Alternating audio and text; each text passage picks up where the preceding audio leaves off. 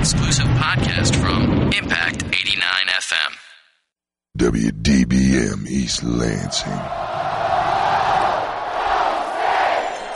You think the Pistons are playoff bound? And that last play by the Giants totally gave the rest. This MSU team deserves to be in a BCS bowl. Still and always will be hockey town. Fire Leyland. You can't hit in this league. You're garbage. I'm Alex Shargan. welcome to April. Coming up on today's show, Russell Bird forgoes his senior season, and Miguel Cabrera traded on opening day. All this and more. This is the Spartan Sports Wrap. I had to do it. I had to do it. It's April Fools. No, Russell Bird isn't going pro. He's not foregoing his senior season, and Miguel Cabrera wasn't traded either on opening day today. That's all just a joke. I'm Alex Sharg. Welcome to the Spartan Sports Wrap on Impact 89 FM 88.9 WDBM East Lansing. You can listen to us online at www.impact89fm.org. Uh, if you are in your car, if you're outside of the Mid Michigan area, you can stream us all over the country. We have listeners as far as San Jose State University and Miami, Florida. So we appreciate all the national support at the Spartan Sports Wrap. If it's your first time tuning into today's show, let me explain to you how the show is set up. We always have a special guest each week. Uh, four weeks ago, we had Clarissa Bell, guard for the Michigan State Spartans. We also had MSU State uh, basketball beat writer Josh Mansour for the State News. And two weeks ago, Dan Dickerson, play by play voice for the Detroit Tigers, joined us. Last week, we had Dan Cryer, PhD student who is studying uh, team affiliation and sports research. And this week, I'm very proud to announce that we have a former Biffer of mine, for those of you who do not know what that means, WBFH Bloomfield Hills is a radio station uh, in the Metro Detroit area that this guy to my left and myself were once on long ago. Uh, Lloyd Pradell joins us today, and he is the special guest of honor. Lloyd is an experienced coach, player, and basketball enthusiast who loves coaching and hopes to one day coach the highest level of Division One coaching, the Big Ten Conference. Big goals, big dreams. I think he'll get there communication major and future grad school student. Lloyd, uh, from what I understand, what we've been talking about, first of all, great to have you on. Second, uh, you've been coaching uh, as far as AAU and as far as San Antonio, uh, all over. So, talk about basically what you've done, what you've learned as a player, how it helps you with your coaching, even. Thank you for having me, Alex. Um, yeah, I grew up with a father as a coach, so kind of been around the game my whole life and always knew I wanted to go into coaching. And uh, I started out when I was in ninth grade. I started coaching, helping out with some of the younger kids, elementary, middle school, and uh, kind of just kept with it, followed it, helped my dad's high school team coach. And uh, I was down in San Antonio a couple years ago, helping um, his high school team, and that's kind of when I really knew that that's what I wanted to do and um, go into coaching basketball. So I'm going to grad school next year for that, hopefully. Great. And, uh, well, it, it, sounds like you've got the experience now. At at the San Antonio location, did you see some pretty good players coming up? Do you still keep in contact with anyone today? Not really. the The game down there is a lot different than the Detroit game. It's a lot more fundamental. Whereas when you see players in Detroit, it's a lot of um, just hard nosed physical play and a lot more athleticism. And that's kind of the game that I liked. I, I liked um, staying up here and looking the players up there and um, watching like a lot of the Detroit prep guys come up, Right, like Keith right. Appling and Derrick Nix. I got to, a chance to watch him when he was in ninth, tenth grade, when he was still bigger. And, Right. Now, I'm sure that helps you even and- seeing some of these phenomenal players here in the mid Michigan area, Metro Detroit area, and then you go back to San Antonio, bring some of these in game experiences that you've sat, that you've had with some of these guys back to San Antonio with you? Correct. Yep. And I might go down there to uh, help my dad coach, but I think I'm going to try and stay up in the Detroit area and go from there. Both seem like great options. If you were just tuning in, and and if it is your first time tuning into the Spartan Sports Wrap, we start with MSU Sports First. That's your Michigan State football, basketball, volleyball, anything that we deem possible to talk about on the air. If you would like to talk about something that we are not talking about right now, 517 432 3893 is the number. Again, 517 432 3893. You can also tweet at us at 89FM Sports Wrap. That's the Twitter handle. Any topics you'd like us to talk about, any suggestions, anything that you deem that we really need to get into during the show, we'd love to hear from you. So keep in touch with us and we'll give you a follow back. Uh, Coming up on today's show, let me just give you a little bit of a lineup. Uh, at 7.08, about four minutes from now, we'll get into opening day baseball. Uh, Detroit Tigers kicking off against the Twinkies today in Minneapolis, St. Paul. Uh, is that going to be an interesting game for Torii Hunter? We'll get into all kinds of topics all opening day at 7.08. At 7.25, just around there, MSU basketball and March Madness. There's a lot of pro potential talks between Adreian Payne, even Gary Harris, who's very young to even come out right now. Lloyd and I will break it all down, and we'll even get into some of the shocks. And I'm not talking about just the shockers, but the game between Louisville and Duke last night was another shock that we certainly will get into later in the broadcast. 7:40, we'll get into MSU football. There is some big recruiting news coming out in the state of Illinois and also Ohio for the Michigan State Spartans. So we'll get into why you should pay attention to just that thing. 750, we'll get into Detroit Red Wings coverage. We haven't got to them in a, in a couple weeks, so it's about time, especially with the with the playoffs looming. It's very very close. So we'll get into how the Detroit Red Wings will not only do in the playoffs, but how the Red Wings will mold some of their defensemen to be elite, just like the legendary Nicklas Lidstrom. And of course, at 7:55, we have our annual Goon of the Week. Last week's Goon, the boxer who pretended his, who who basically faked his own death. Very hard to follow up on. So uh, Lloyd and I actually met right before the show, and we thought of a very good Goon in wake of March Madness in Michigan State basketball. So if you are a student out there, you're going to love this especially too. And even if you're not, if you are a parent of a student, if you know the Michigan State community and campus, we'll get into the, the multiple locations of these quote unquote goons later at 755. Uh, before we get into our uh, uh, and, and and before we get into our uh, our opening day discussions at 708 uh, we usually have our Chad Ocho Zero, not Johnson, not Ocho Cinco, but Zero segment. That's right, because Chad Johnson does not have an NFL team. He is still zero in terms of completing a contract with any NFL team today. There's nothing new coming out this week. Each week, we always update you with the latest in Chad Johnson. If you are just tuning in, if you have not heard us before, last week Chad Johnson had his had his probation lowered at his attempt to get back to the NFL even quicker.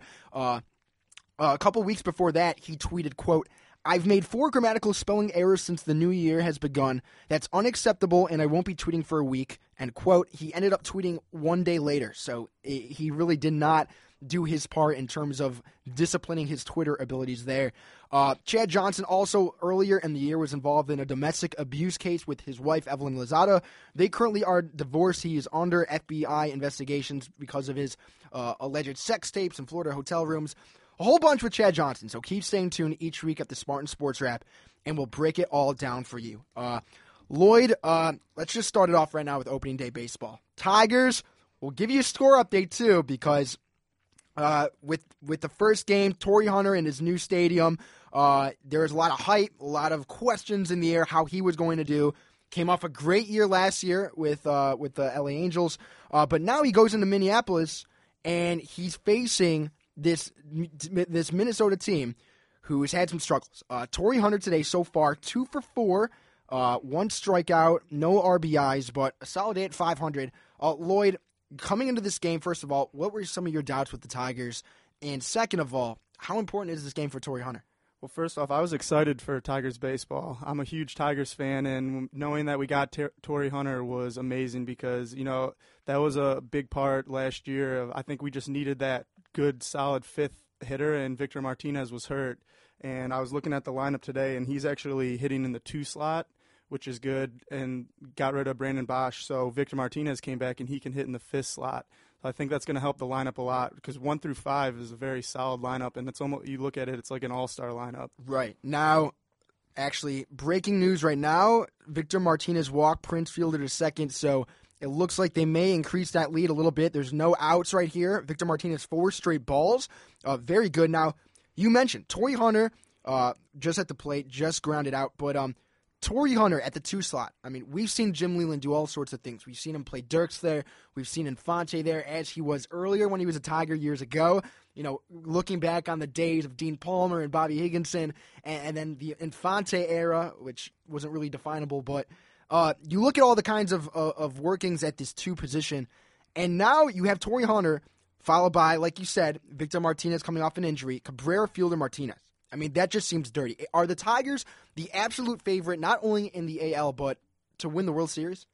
Yes, I think so. The only team that I'm really worried about when I was looking is the LA Angels Now, why is that? because they have uh, who did they get? They got what's his name? Um, Josh Hamilton from Texas. Yeah. Now that's a scary lineup too, but I think with the Tigers that we can do it because I mean just one through five, and then Infante was batting two last year, leading off sometimes when Jackson couldn't. Now he's in the nine slot, so you went from having you know an important slot at two, now he's at the nine slot, so that's just a solid lineup one through nine. Right. Now, 517 432 3893. Before Lloyd and I get into this discussion, uh, discussion about if this is a make or break year for Detroit, if this is the only time the Tigers have any chance at all of winning a World Series, will their lineup change next year?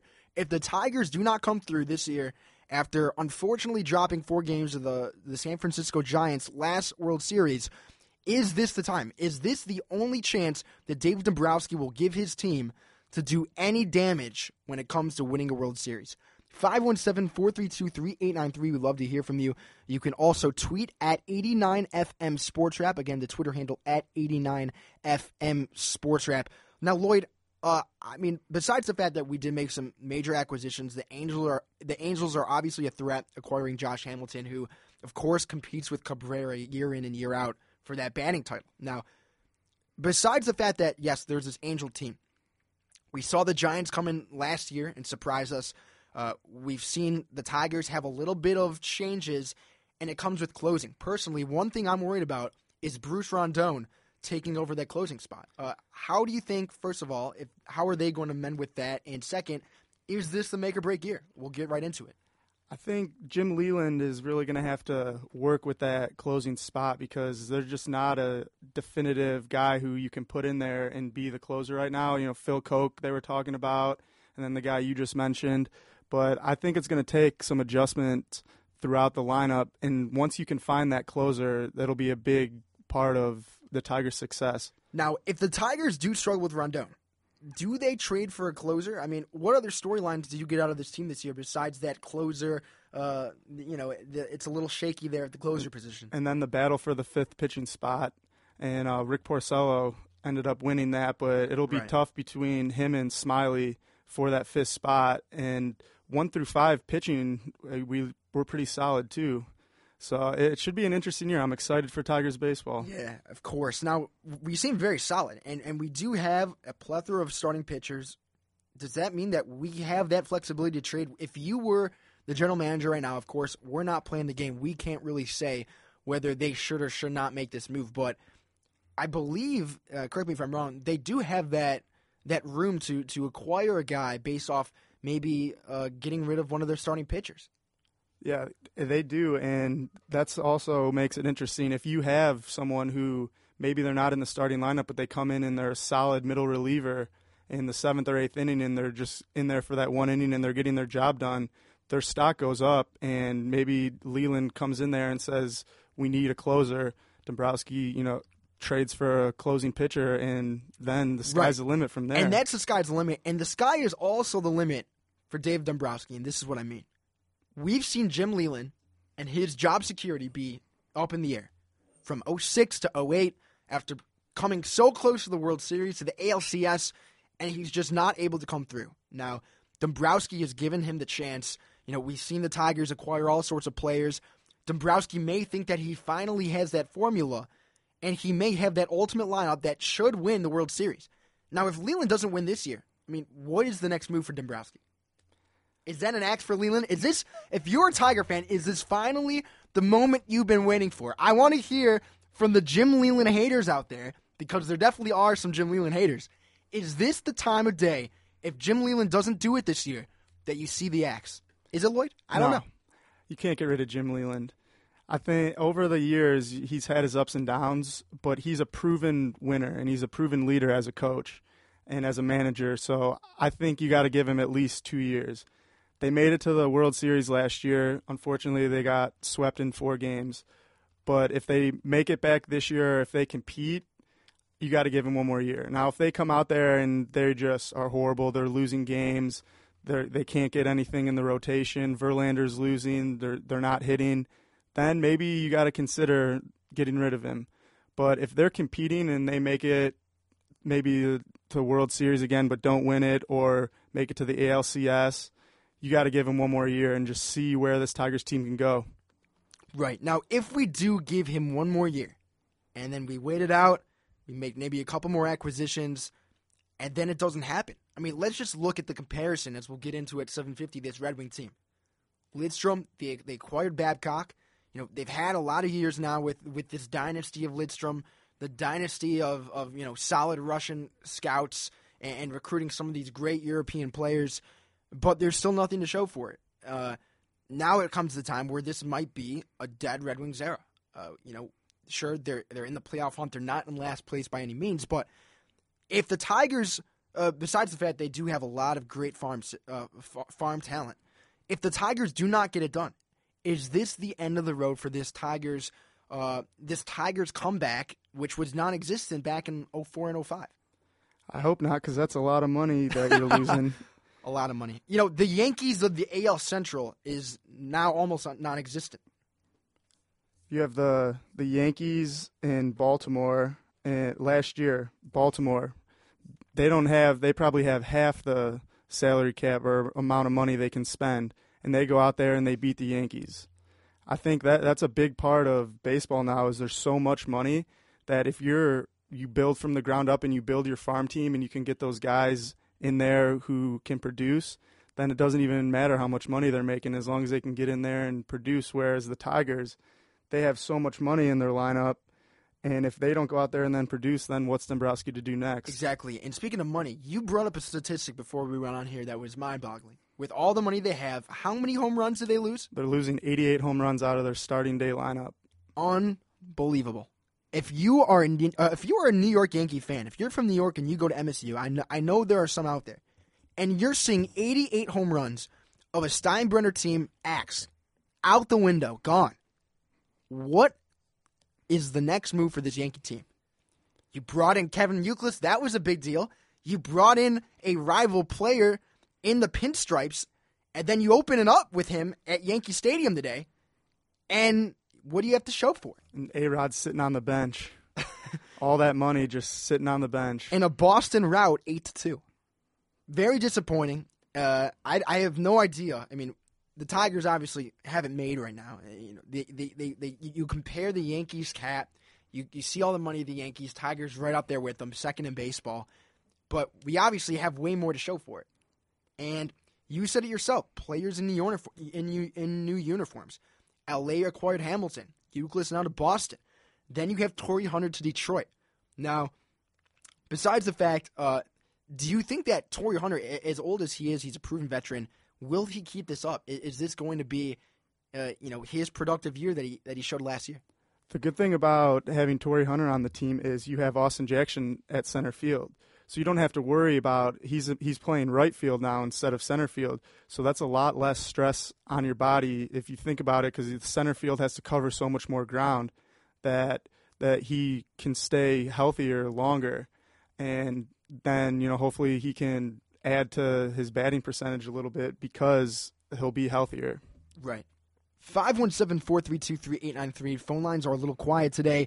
I'm sure maybe we'll get a call later in the show. Uh, besides the fact that, yes, this Tiger team, uh, they may be the favorite. Uh, Torii Hunter may need to keep his average up, like Lloyd was saying. Let's talk about some of the other necessities outside of Detroit Tiger baseball and talk about this MSU basketball team. One of the necessities for this team, as Lloyd and I were discussing earlier, and we'll get right into it, is our big men. Derrick Nix is gone. Adreian Payne may be gone. Will he be gone? Come back, Adreian. Come back, we need Adreian. him back. I mean, we remember watching when when when Mark Dantonio was was ex- not only expecting Le'Veon Bell or expecting an a thousand yard back. He said it in his press conference. We are counting on our running game to contribute a thousand yards a year. We're expecting our back, you know, to get plenty of carries a game. Basically hinting Le'Veon Bell, please come back. Now you look at Adreian Payne tournament shows that he's got a lot of high ceilings. and he's got a lot of hype behind him, especially from a lot of NBA scouts. Now, if Payne goes, the two big men, as we discussed earlier, to fill in for next year, our, our starting big men next year will be Alex Gauna and Costello. I, What does Izzo do there? what is well not only does what does Izzo do, but I mean they can't expect nearly the same kind of contributions, can they? Or as someone No. who has played with this team, how how are are are those two players, Gauna and Costello, going to fit with Keith, maybe even Gary, if he stays, and, and Dawson next year? Costello has a lot of upside to his game, but he's still raw and he needs to develop his post game. And that's what he's going to work on in the offseason. With Gauna, I don't know. Um, I, I saw him play when he was a freshman, and he's almost the same player as he was as a freshman. As a junior, he hasn't really developed his game that much. So I don't know how much he's going to be able to develop his game from his junior to his senior year. The thing that scares me about Payne leaving is a couple years ago, as you remember when Durrell Summers and Kalin Lucas decided to come back for their senior year they didn't get drafted, whereas their draft stock was highest their junior year. You know, they were in the Final Four in the national championship. Everyone wanted them. They were projected as first round picks, and they said, no, we're coming back. We want to win a championship. And it didn't end up happening. Now neither of them are in the NBA. With Adreian Payne, he needs to come back, I think, because he's still raw too, and he needs to develop his post game a little more before this year. Unbelievable. He developed his shot. He was pulling threes left and right. I Yeah. couldn't believe it. but he still needs to work on his post game, and he's still not big enough to be an NBA player. He has the athleticism, but he's not big enough yet. And I think if he goes, it'll be a pre- premature decision, and he's just running for the money instead of making the right choice for him in the long run. Wow, you made some great points. First off, if Costello does establish that low post game, Lloyd, I mean, you've seen him way more than most people in practices.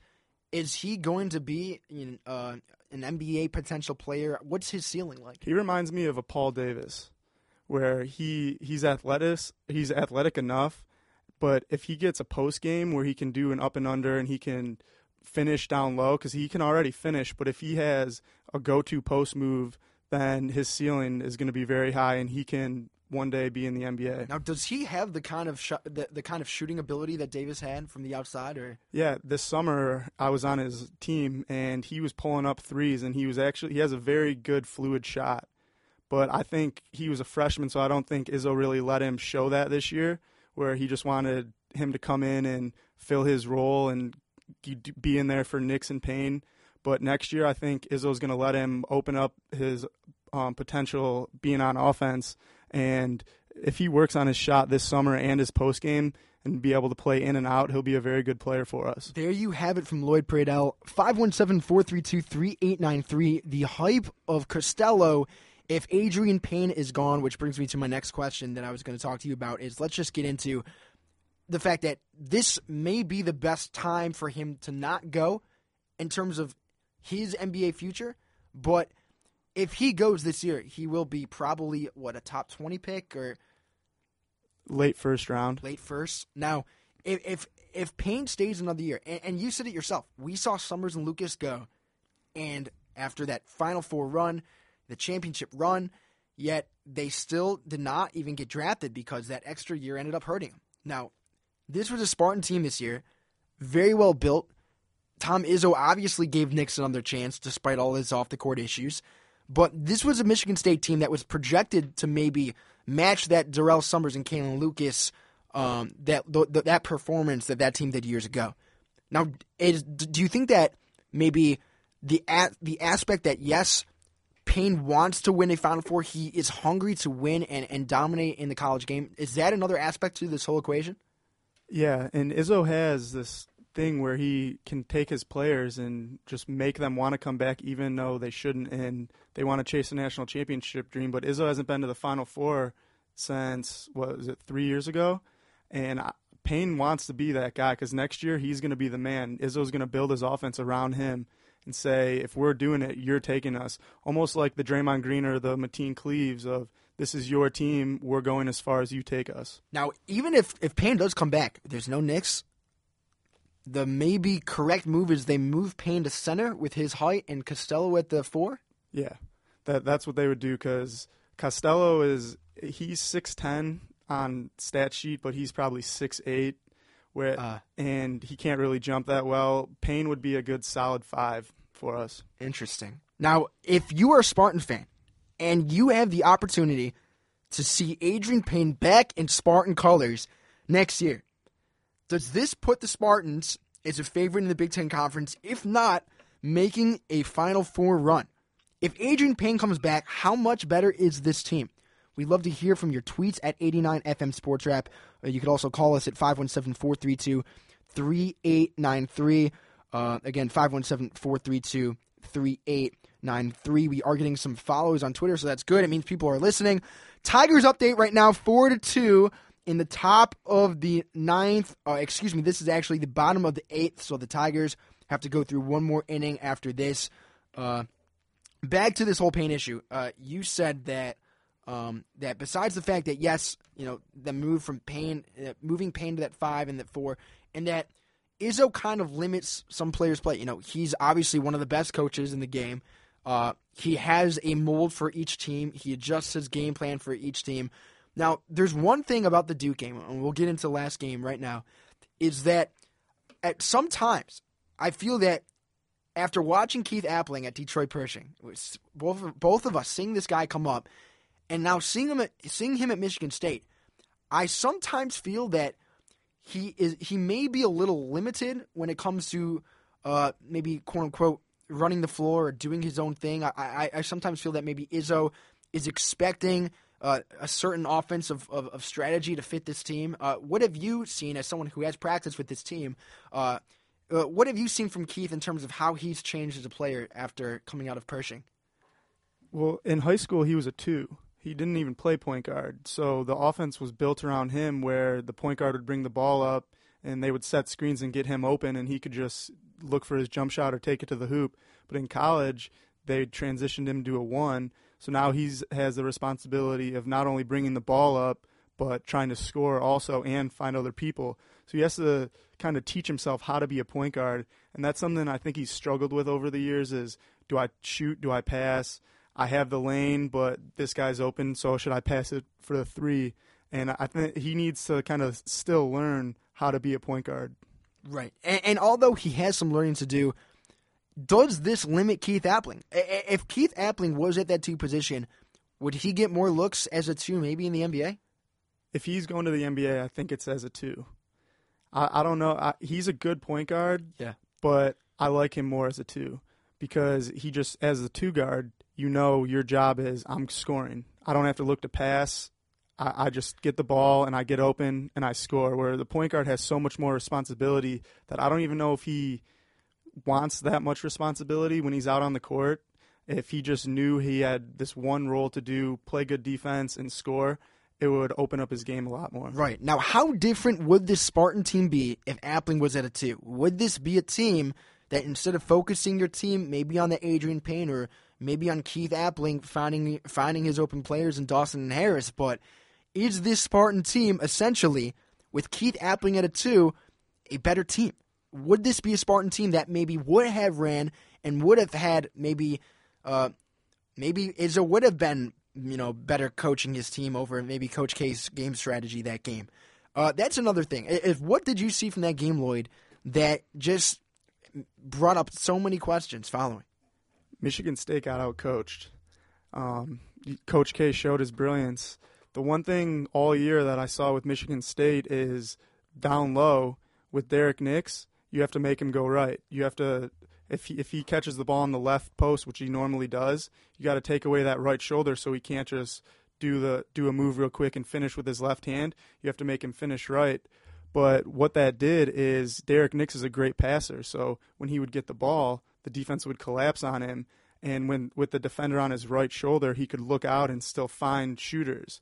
But what Coach K did is he decided to put Kelly at the top uh, instead of his right shoulder, it would be his left shoulder, and make him he could only go to his left. But what that did is that brought over um, with number five Plumlee, so Right. they it, it forced him into the double team, and he couldn't pass because Kelly was right there taking away the passing lane. So all he could do was dribble down and forced into the double team. And when Costello or Gauna was in there, you don't have to worry about them scoring. So Right, the double right. team was there, and it almost forced them into tough shots. And Duke, I mean, Coach K made a made a great adjustment. I don't know when he saw that in the film that no other team saw all year, but he said that's what we're going to do, and it worked. I saw at least 10, 15 different times where it was both Nix and Payne just dribbled right into the double team and couldn't pass the ball out because the trap was on him too quick. Right. And Lloyd, that's an excellent point. I mean, no other team, no other coach saw this the whole entire year.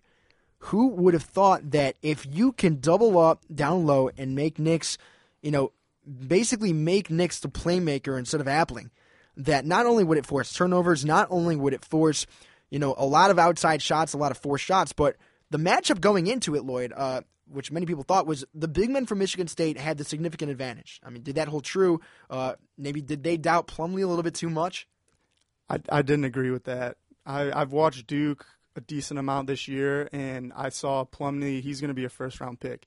He's Really? bigger. He's more athletic, and that that's what the game came down to is our bigs versus their bigs, and our their bigs won. Uh, it's funny because I'm a lefty, so I kind of see I saw all year as big of a Michigan State fan as I am.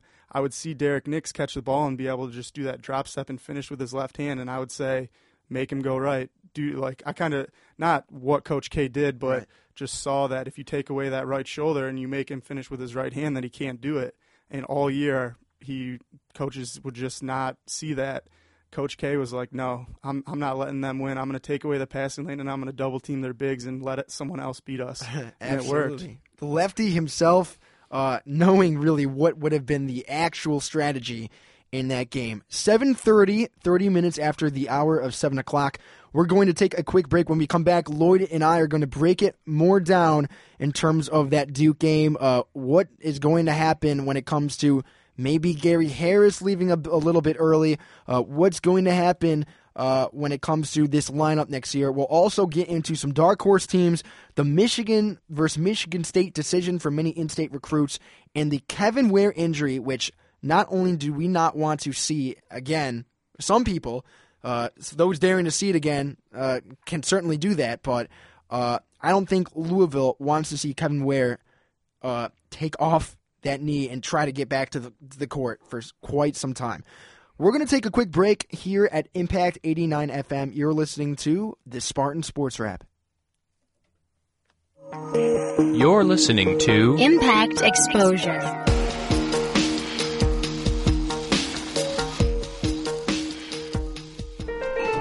First floor. Hey, what floor are you going to? Oh, uh, three, thanks. hey, didn't we, uh, have. Yeah, that one class. Yeah, that's so funny to to see you because I thought maybe we could. Uh, would you ever wanna? Um, I was wondering if you, if I could stick my finger in your eye. What? No. Oh, I just flushed some toilets and touched a doorknob. What? I've been keeping this moist Kleenex in my Ew, pocket. That's uh, so gross. I thought we could, you know, just stick my finger Ugh. in your eye. Is that weird? No, don't touch me. What's wrong with you? Oh, sorry. Well, ever since you got in the elevator, you've been coughing all over your hands and pressing those buttons, so I just thought you were into that kind of thing. Third floor. Freak. Studies show that three quarters of women and only half of men actually wash their hands in the bathroom. That's nasty. Stop the flu and other germs by regularly washing with soap and avoid touching your eyes, nose, and mouth. More at cdc.gov slash clean hands. Impact 89 FM. For more variety than you'll hear on any other station, listen to the Impact Prime Time, where you can find a different specialty show every night of the week. From 10 p.m. until midnight Sunday nights, listen to the Impact Afterglow, where you can hear a variety of relaxed tracks to help you ease into the start of a new week. Only on Impact Prime Time. Prime Time. Now back to Impact Exposure. Happy April Fools. Happy Russell Bird leaving. Just kidding. Welcome back to Impact 89 FM. I'm back here with Lloyd Pradell. If you are just tuning in, Lloyd is a enthusiast basketball coach, player, Uh, and he definitely hopes to one day get to that Big Ten conference level. Uh, he's a communication major here at MSU and future grad school student, debating between here and Butler University. So you're maybe looking to go into what subject? You forgot the most important part. Former What's- Biffer. That's right, former Biffer. How could we forget? Uh, is are there any Biffers of yours listening out there today? Um, I think one of my friends who's in Kansas City is listening, so Okay. shout out to that. Very good. Uh, besides that, um, we got to talk about right now. I I know you wanted to get into this. Is is Duke more about this Duke team, what they did, and, and basically what this Michigan State team did not do in that game? The whole game it was kind of like there there wasn't a flow to the game. Nix came out there, got two quick fouls. Um, Payne got two quick fouls, and there just never really seemed like Michigan State could get into a flow. There was a lot of fouls and just a lot of dumb turnovers that Michigan State kind of did all year, but you can't do that in when you're trying to go to a Final Four. Right, and and we've seen this Michigan State team all year, especially with dumb turnovers, is the inconsistency. We saw it in games they should have had. Of course, great opponents. I mean, we've seen the Connecticut's roll in here. We, I mean, well, across seas, we saw you know some great Division One powerhouses come in to the Breslin Center, and and even great Big Ten teams. And State just game after game, you know, Keith following out. This is this Keith's team. Is always that question. And then, of course, the turnovers. I mean, we saw it from maybe Valentine trying to do too much, and, and that's another thing. Is as, as someone who has practiced with this team, Valentine's progression has just been shocking. Valentine was my favorite player coming in. I got to watch him this summer. uh, He was on my team, and I didn't really know much about him coming in. I knew he won back-to-back championships at Sexton, but I didn't really know what his game was. I heard he kind of played very similar to Magic Johnson, and watching him this summer, I I really like broke down his game, and he grew a lot from the beginning of the year. He was probably the most one of my most favorite players to watch because he just he was out there and he sees the floor so well and he can also score. He, you know, he can go down low and score. He has a decent jump shot, but he's also a great passer. And throughout the years, I think he's really going to help this team next year and the year after. Right, and he and he also had that Magic hype coming in. Not that he was the next Magic Johnson. Of course, there's one Magic, but as Magic was growing up, same in the same area, bringing the ball down the court. You know, that's another six six six eight guy. You know, you know, bringing bringing the ball up the court. They could also shoot, distribute, and, and even go down low. Uh, anything else about that Duke game that you know, besides those turnovers, besides the fact that yes, this Michigan State team was a disappointment, but what about the legacy from this year? Uh, from Derrick Nix's progression, I mean, I personally did not think Izzo would give him the light of day to compete again after watching uh, players leave the team because of team rules. We saw, you know, the transfer to Iowa State. Uh, who would have thought that Derrick Nix, you know, would l- drop weight, get into shape, develop his post game, and be a leader for this team? A couple of years ago, he didn't even make the trip to Maui. He went into Izzo's office and said, "I'm done. I'm transferring." And Izzo was like, "Okay, you know, don't go on this Maui trip. Think it over with your family. But I need a decision when you come back." He decided to stay, talked it over with his family, and he made a great decision. Got in the weight room, decided no more fast food. I'm going to work out. And as Izzo's quoted saying, "I've never seen a player work harder in the off season." Dropped all the weight, and you know it, it did wonders for his game because he he always had good feet, but he was too slow to show his good feet, his quickness.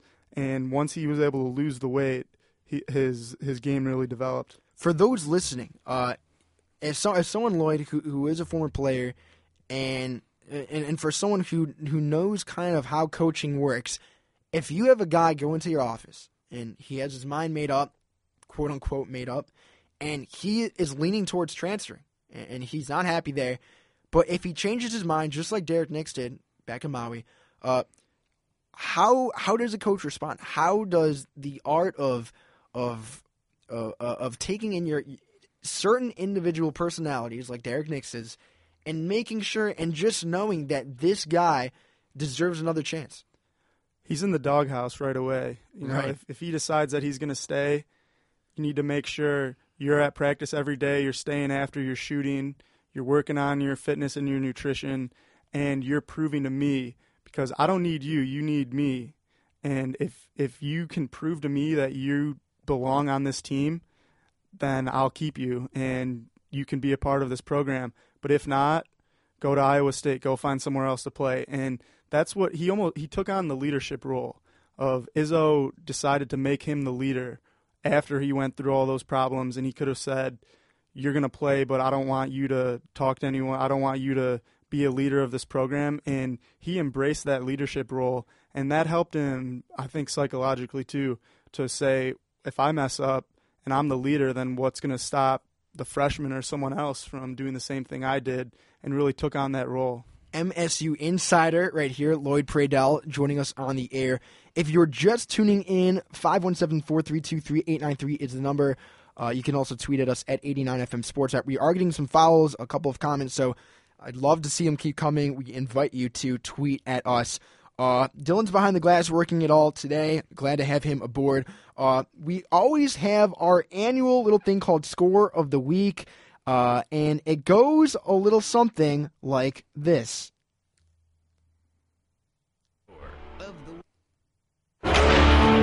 Score of the week.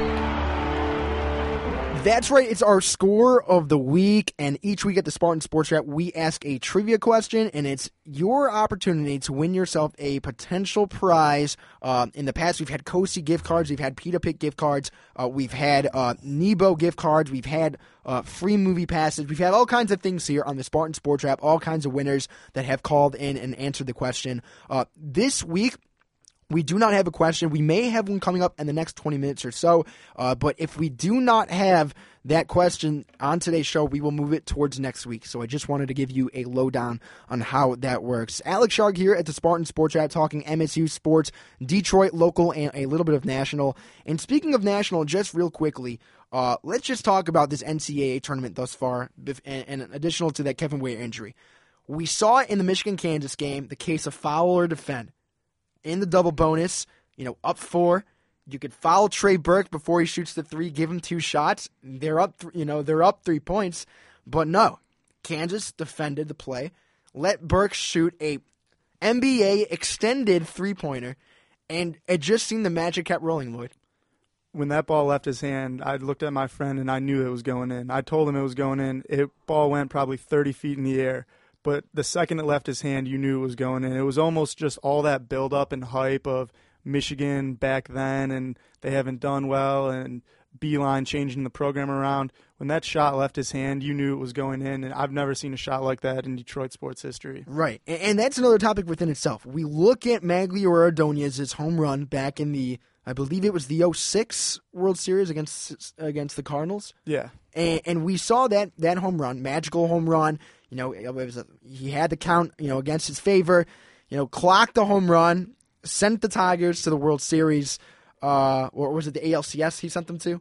He sent them to the World Series sent them to, to play the, the, Cardinals. Right, sent them to the World Series to play the Cardinals, and a very magical moment. But another thing, another thing to keep in mind was that they were up three to nothing. This wasn't a, you know, this wasn't a one and done seal deal NCAA tournament. You know, roll the dice kind of shot. This was we've got some cushion if we don't hit the shot. We've seen Chauncey Billups hit some shots, but that was in a playoff atmosphere too. This Trey Burke, like Lloyd said, like Lloyd said, and I agree, is the most impactful shot in Detroit sports history. If you disagree, we'd love to hear from you. 517-432-3893. What shot was better than than Trey Burke's? Was it the shot to I don't know, any Detroit boxer that's come out of here? Was it a shot against Dominik Hasek uh, when it came to the Game Seven Colorado Avalanche series? Any shots that you think that you think the listener are better? We'd love to hear from you. The most impressive part about that shot was that was it into overtime, and Trey Burke in overtime. He had the ball in his hand and he said, I am not losing this game. He took every shot. He made another three pointer. He had a great drive to the basket, made some free throws, and he was just determined after that shot that they weren't going to lose that game and that was the most impressive part of it is you made the shot but now you still got to play another five minutes in overtime. What are you going to do then? Because if you lose the game in overtime that shot means nothing and he put that team on his back and he was not going to lose. Right and putting the team on his back they're not losing that game. This michigan program coming back out of nowhere. Now as someone like both of us who who follows prep sports who who watches some of these high school players come up what does this mean when picking schools now? You have a great coach in izzo now, Beilein finally making a legacy, starting to get that prestige.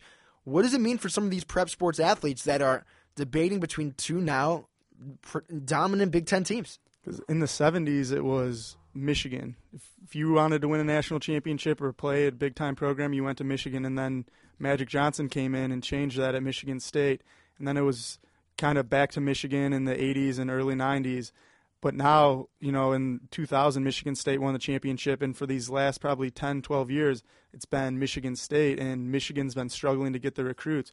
But now they're on an even playing kill. And it's going to be very interesting to see in the next couple of years of who fights over those recruits because if you're a big time recruit and you go check out Michigan, there's such different programs. Do I want to be a Spartan? Do I want to embrace that culture or do I want to be a Wolverine?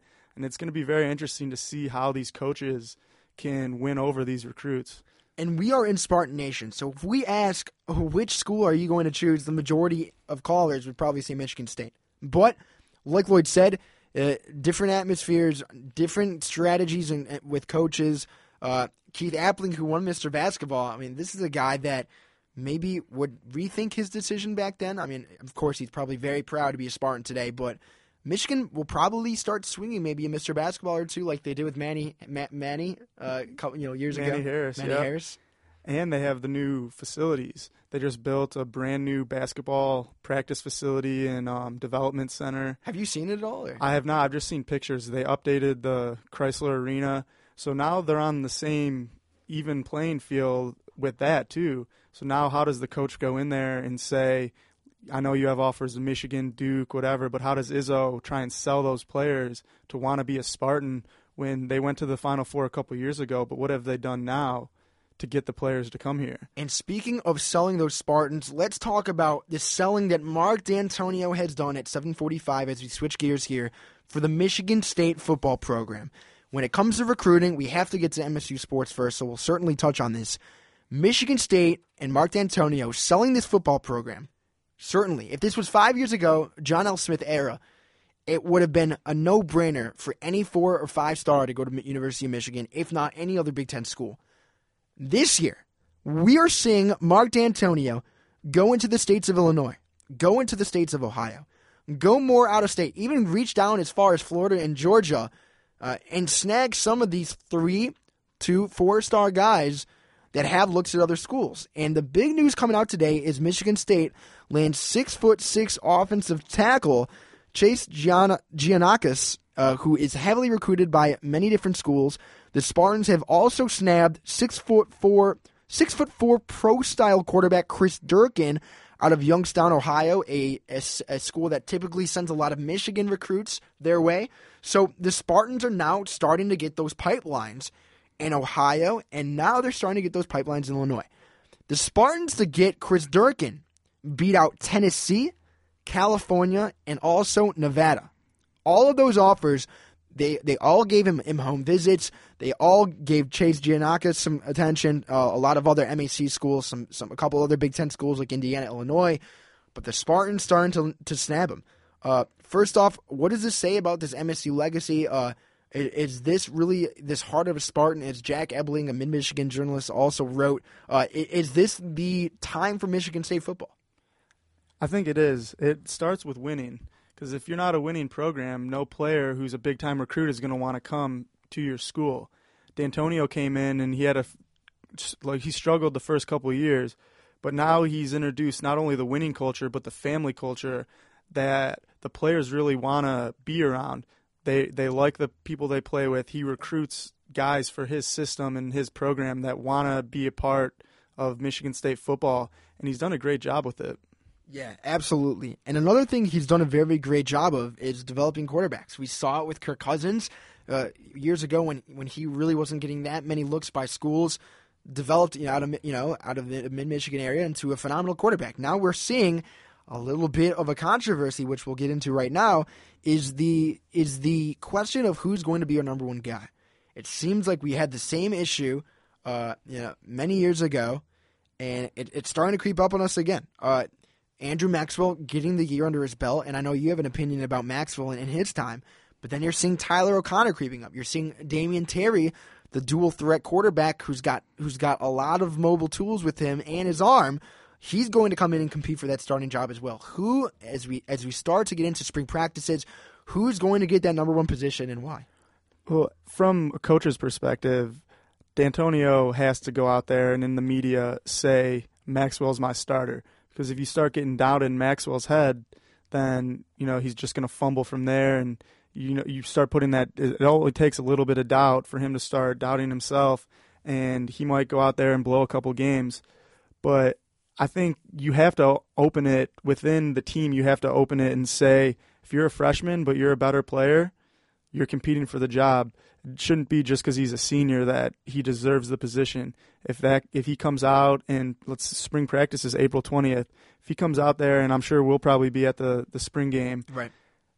If he goes out there and he just impresses all of us and everyone says, "Who is this freshman guy?" Like you got to give him a look. Maxwell better start worrying, and he, that doubt might start creeping in. Yeah, and, and although he's had that experience under his belt, uh, how essential is it when it comes to this Michigan State offense? Having that playbook under underway is is the raw ability of a true freshman even unmatched? Although sometimes the experience overweighs it.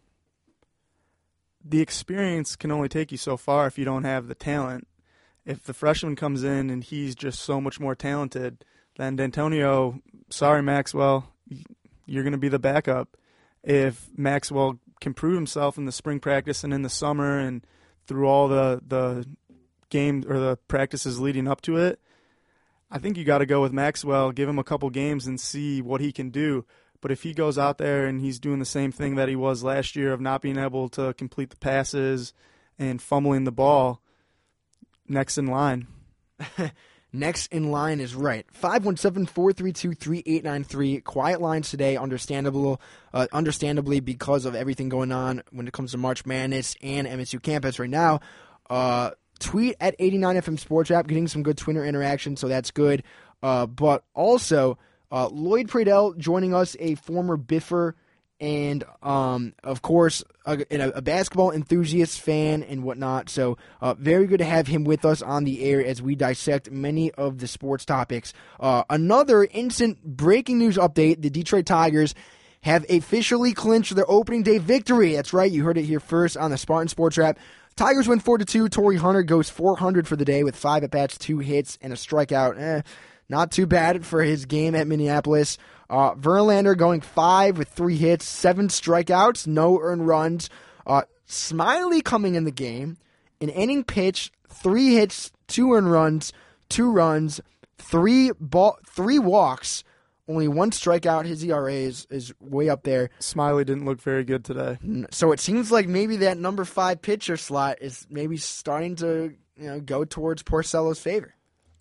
Leyland announced that Porcello was going to be the fifth starter, but Smyly came in there. Verlander pitched great for the most part, and Smyly came in there and just did not look good. He was couldn't locate his fastball at all. Was throwing pitches everywhere and just did not look good out there. So we need a good middle reliever, and he he just didn't get the job done. It's only one game, so I'm I'm going to give him a little more credit than Right, that. right, right, It's opening day, but he'll, he'll get it together. Now, besides the fact that yes, Smyly didn't got in there, didn't do very well. What else did you see from this game today? I mean, we saw Koket in there. Uh, we saw Joaquin Benoit.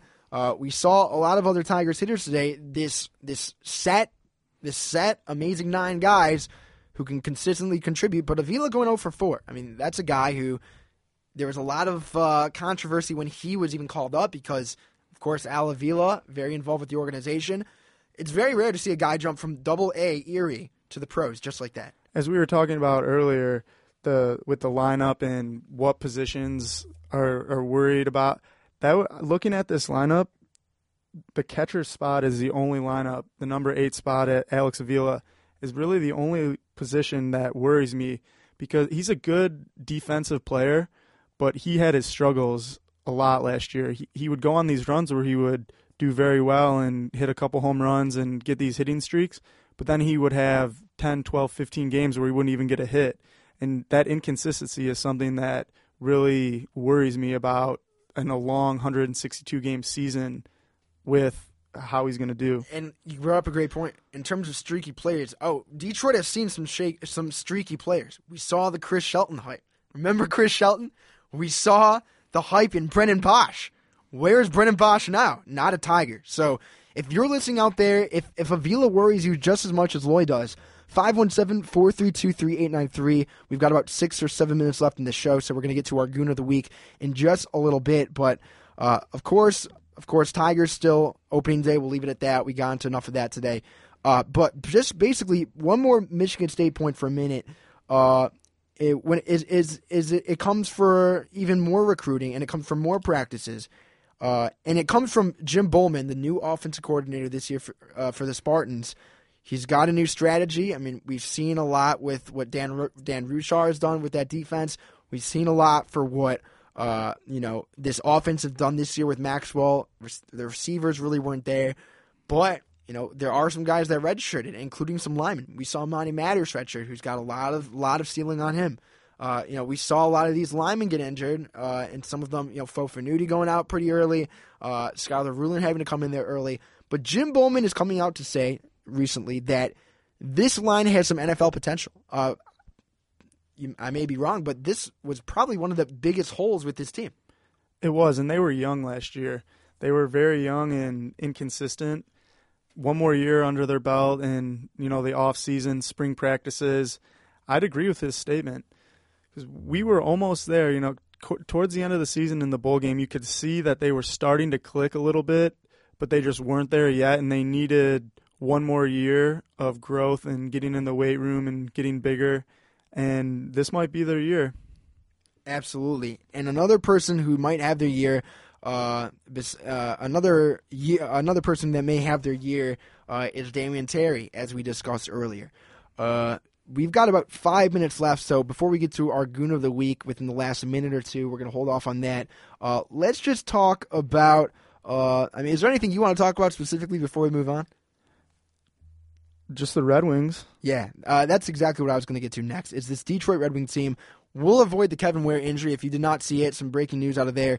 He's moving around on crutches. He will travel to the Final Four. The timetable for Kevin Ware's return out of Louisville, it looks to be anywhere between six months, uh, a year and a half. So just amazing. I mean, Lloyd, you were showing me a picture before this. Just it's something that you've got to be very strong to see that picture. That was horrible. Watching that live, I've never seen anything like it. Just the players' reactions, sitting on the bench, and how all the players just fell down I didn't really see what happened at first, and then I looked over and I watched, I rewinded it and watched the review preview of it, and I just that was horrible. I wish him the best of luck and speedy recovery. Very good words. Uh, Detroit Red Wings now, uh, actually, they just honored Gordie Howe on his 85th birthday, birthday on Sunday, but the Red Wings, 7 1 against Chicago. Uh, this is a Red Wing team, almost 500, that we don't usually see. Uh, they are, you know, just start fighting to stay within that middle middle of the division playoff spot. Uh, what does this say about this Red Wing team? Uh, they've got some. There's some rumors about some young guys coming up. There's a rumor of a guy coming up named Dan DeKeyser uh, from from Western Michigan. Red Wings are very high on him. Of course, Kronwall molding into probably that number one guy. There's Ericsson in there, who's a very big body. You know, very good on, on the forecheck. But what what is the deal with this Red Wing team now? Is this the the move towards a Dead Wings era? Are we going to get this? this talent crop consistently? The Red Wings will always be the Red Wings. They just had a transition year. This is their year where they, you know, they need the young players. They got some players in from Grand Rapids, especially on the defensive end, that are still growing and are still so new in the NHL.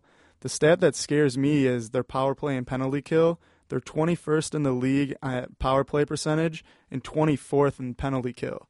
So when they do get the penalties, they just can't stop the other team from scoring, and they can't score when they're on the power play. And if you remember, Nicklas Lidstrom's plus minus was the reason why this power play was so effective. And yeah, with Nick Lindstrom, he's basically like a penalty killer in himself. You put him on the ice, and the other team's not going to score 95% of the time that's what we're missing this year is just that guy to come in there and on defense and just be able to lock down their best player. And do they make a trade? Remember, there were rumors about Bouwmeester coming here. Maybe they're trying to make a splash on any other defenseman out there.